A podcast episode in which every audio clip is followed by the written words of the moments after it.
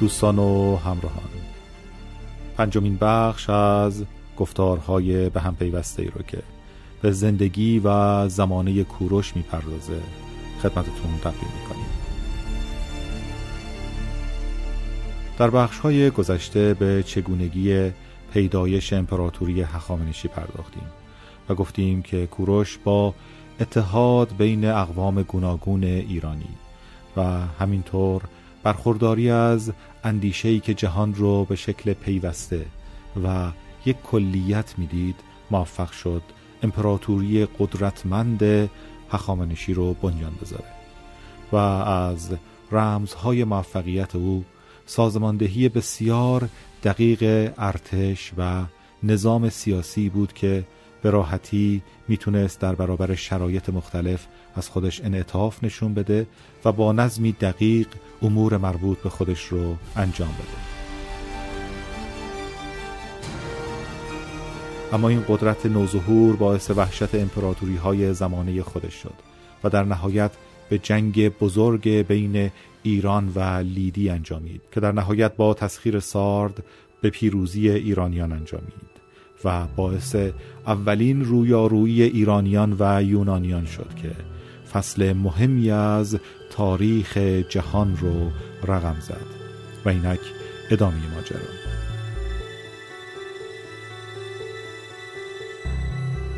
سقوط لیدی که به معنای چیرگی کوروش بر دومین قدرت از چهار قدرت بزرگ جهان بود امواج تکان دهنده‌ای در سراسر خاور نزدیک به وجود آورد. پیروزی ایران شهرهای یونانی ایونیه واقع در ساحل دریای اژه که اکنون مستقیم با ماشین بزرگ جنگی کوروش رو در رو شده بودند به کلی مبهوت کرد.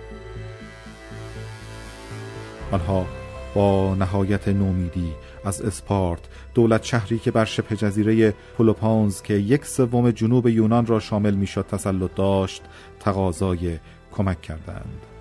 همه یونانیان از ارتش کوچک ولی مهیب اسپارت بیم داشتند و در عین حال آن را شکست ناپذیر میپنداشتند و به آن احترام میگذاشتند. در اینجا شاید بد نباشه که به این نکته اشاره بکنیم که اسپارت ها مردمانی بودند در یونان باستان که برای بقیه یونانی ها و حتی خیلی از همسایگانشون به شدت ترسناک بودند. اسپارت ها کودکانشون رو از همون خردسالی به کار نظامی میگماشتند و بهشون تعلیمات جنگی می‌دادند. سربازان اسپارت معمولا اوریان می جنگیدند با یک سپر، یک نیزه یا یک شمشیر کوتاه و به شجاعت و در عین حال بیرحمی معروف بودند. و همچنین یک نوع روحیه رواقیگری داشتند. یعنی از تجملات دوری می کردند سعی می کردند که زندگی ساده ای داشته باشند و به کم قانع باشند و نگاه خیلی ساده ای به زندگی و محیط اطرافشون داشته باشند. و همین باعث می شد که مثلا مردمان آتن اونها رو کمی وحشی به حساب بیارن. اما در زمان جنگ به شدت قابل اعتماد بودند و بنابراین می بینیم که وقتی در برابر نزدیک شدن ارتش قدرتمند کوروش احساس خطر می کنند اولین چیزی که به ذهنشون می‌رسه اینه که برن سراغ همون اسپارت هایی که اونها رو وحشی و بیفرهنگ می دونستن و از اونها کمک بخوان. اما بینیم که در نهایت اسپارت به شکل ویژه‌ای در یونان عمل خواهد کرد. با این حال اسپارتیان که معروف بود از جنگیدن دور از میهن خیش اکراه دارند ارتش خود را نفرستادند. در عوض پیکی با پیامی جسورانه نزد کوروش فرستادند و تهدید کردند که اگر او جرأت کند و به شهرهای یونانی حمله برد با واکنش ویرانگر اسپارت روبرو خواهد شد. برای پادشاه نیرومند ایران که بر یک چهارم جهان شناخته شده آن روز حکومت می کرد دولت شهرهای یونانی چیزی بیش از دهکده هایی نبودند که در حاشیه تمدنی بزرگ با پراکندگی به ستیز با یکدیگر مشغولند. مثلا او می‌دانست که بزرگترین دولتهای یونانی ارتشی بیش از چند هزار سپاهی ندارند و تعداد افراد ارتش بیشتر آنها به چند صد نفر هم نمی‌رسد. اما اگر همین دولت شهرهای پراکنده با یکدیگر متحد می شدند می توانست خطر بزرگی برای کوروش به وجود بیاورد. بنابراین ضروری بود که او با هوشمندی با این قدرت‌های پراکنده برخورد کند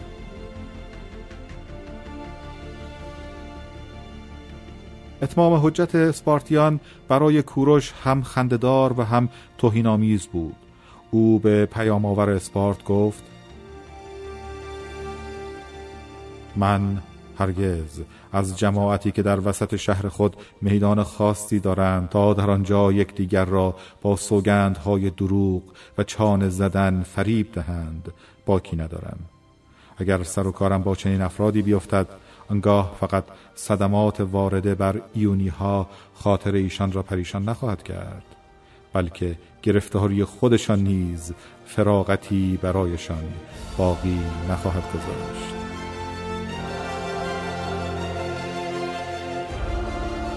هرودوت سپس میافزاید. منظور کوروش از این پیام انتقاد کلی از رفتار همه مردم یونان بود زیرا ایشان میدان و بازاری برای داد و ستت کالا داشتند. حالان که ایرانیان بازاری ندارند و کودکان را از بازارها دور نگه می‌دارند تا دروغ و فریب نیاموزند.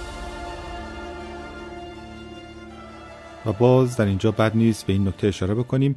آن چیزی که هرودوت بهش اشاره می‌کنه اگر واقعا صحت تاریخی داشته باشه چون در مورد خیلی از گفته های هرودوت تردید زیادی وجود داره و کاملا قرضورزی و نوعی کینه درش احساس میشه. اما به هر حال اگر که بپذیریم که این صحت داشته باشه آنچنان که گزارش های دیگه تاریخی البته اون رو تا حدودی اثبات می‌کنه اینه که این حرف درباره بخش نخبه از جامعه ایران صدق داره. چون به هر حال در ایران بازارهای بزرگی وجود داشته و بخش بزرگی از مردم ایران به کار داد و ستد مشغول بودند و اساسا یکی از شاخصه ها و پایه های اقتصاد ایران در طول چند هزار سال همین داد و ستد و بازارهای پررونقش بوده.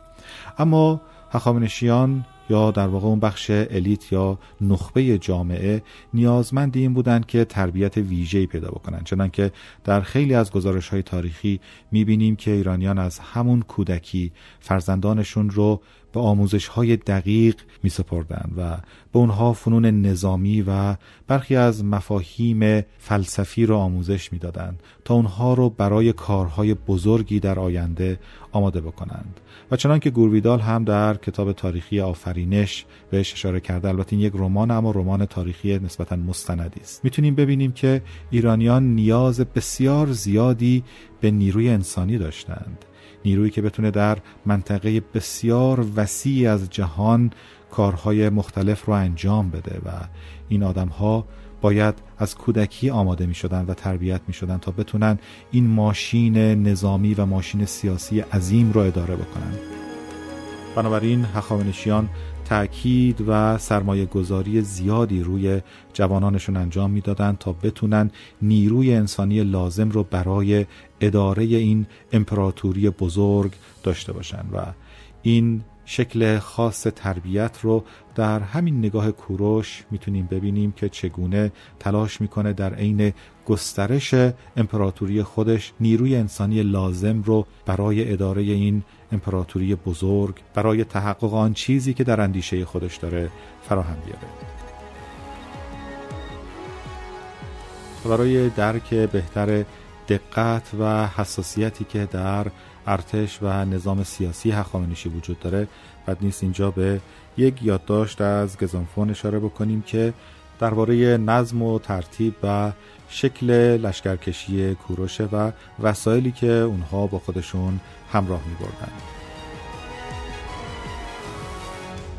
اگر کسی لباس کافی و خوب با خود برمی داشت برای او چه هنگام تندرستی و چه بیماری بسیار مفید بود پس هر سرباز و افسر ناگزیر بود لباسهای کافی با خود داشته باشد تا در هر شرایطی بتواند از آن استفاده کند.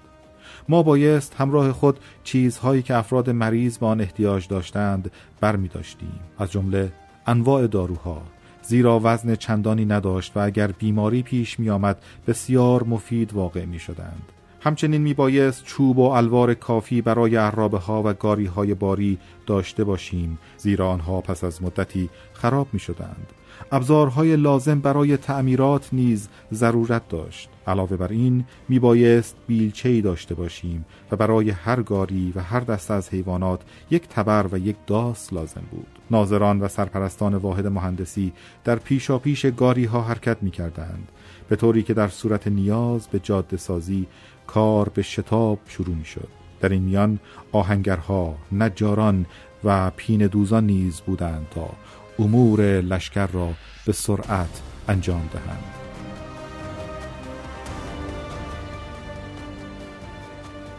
کوروش با هوشمندی و قاطعیت دریافت که نباید به بلوف سیاسی اسپارت ها اهمیت زیادی بدهد. او در پاسخ به این درشت گوی اسپارت ها به محاصره شهرهای یونانی که به علت اختلاف با یکدیگر قادر به اتحاد نبودند پرداخت. به علت سرعت عمل کوروش اسپارتیان سرسخت کاری از پیش نبردند و نتوانستند به بقیه یونانیان کمکی برسانند. خیلی زود ایونیه شکست خورد و ناچار شد تحقیر پرداخت خراج سالانه به کوروش را قبول کند و نیز تأمین سرباز برای ارتش او. نخستین تماس مهم میان ایران و یونان در آن روزگار بر هر دو ملت عمیقا تأثیر گذاشت و به ایرانیان درسی بیشتر از یونانیان آموخت. آمستد در این باره می‌گوید. ایرانیان دریافتند که یونانیان جنگ جویانی فوقلادند زیرک و به خوبی مسلح هستند و می توانند سپاهیان خود را با هم متحد سازند و بسیار خطرناک باشند. آنها همچنین کشف کردند که دولت شهرهای یونانی که به سختی با یکدیگر دشمنی و حسادت میورزند توانایی اقدام متحد و مشترک را ندارند و پیدا کردن دوستی قابل خریدن در میان ایشان چندان دشوار نیست. اما مهمترین کشف آنها این بود که در این دولت شهرها تقسیمات و اختلافات طبقاتی وجود دارد و ایرانیان می توانستند با سکه های طلایی خود بدون خونریزی این دولت شهرها را اداره کنند. کوروش پس از فتوحات موفق خود در غرب به سرزمین خود یعنی پارس در فلات ایران بازگشت و به کاخ سازی و ساختن سایر بناهای سلطنتی در پاسارگاد پرداخت. بسیاری از سنگ تراشانی که در این طرحهای ساختمانی کار می‌کردند کارگران ماهر لیدیایی و یونانیان ایونیه بودند که کوروش از ساتراپی جدید خود در آسیای صغیر همراه آورده بود.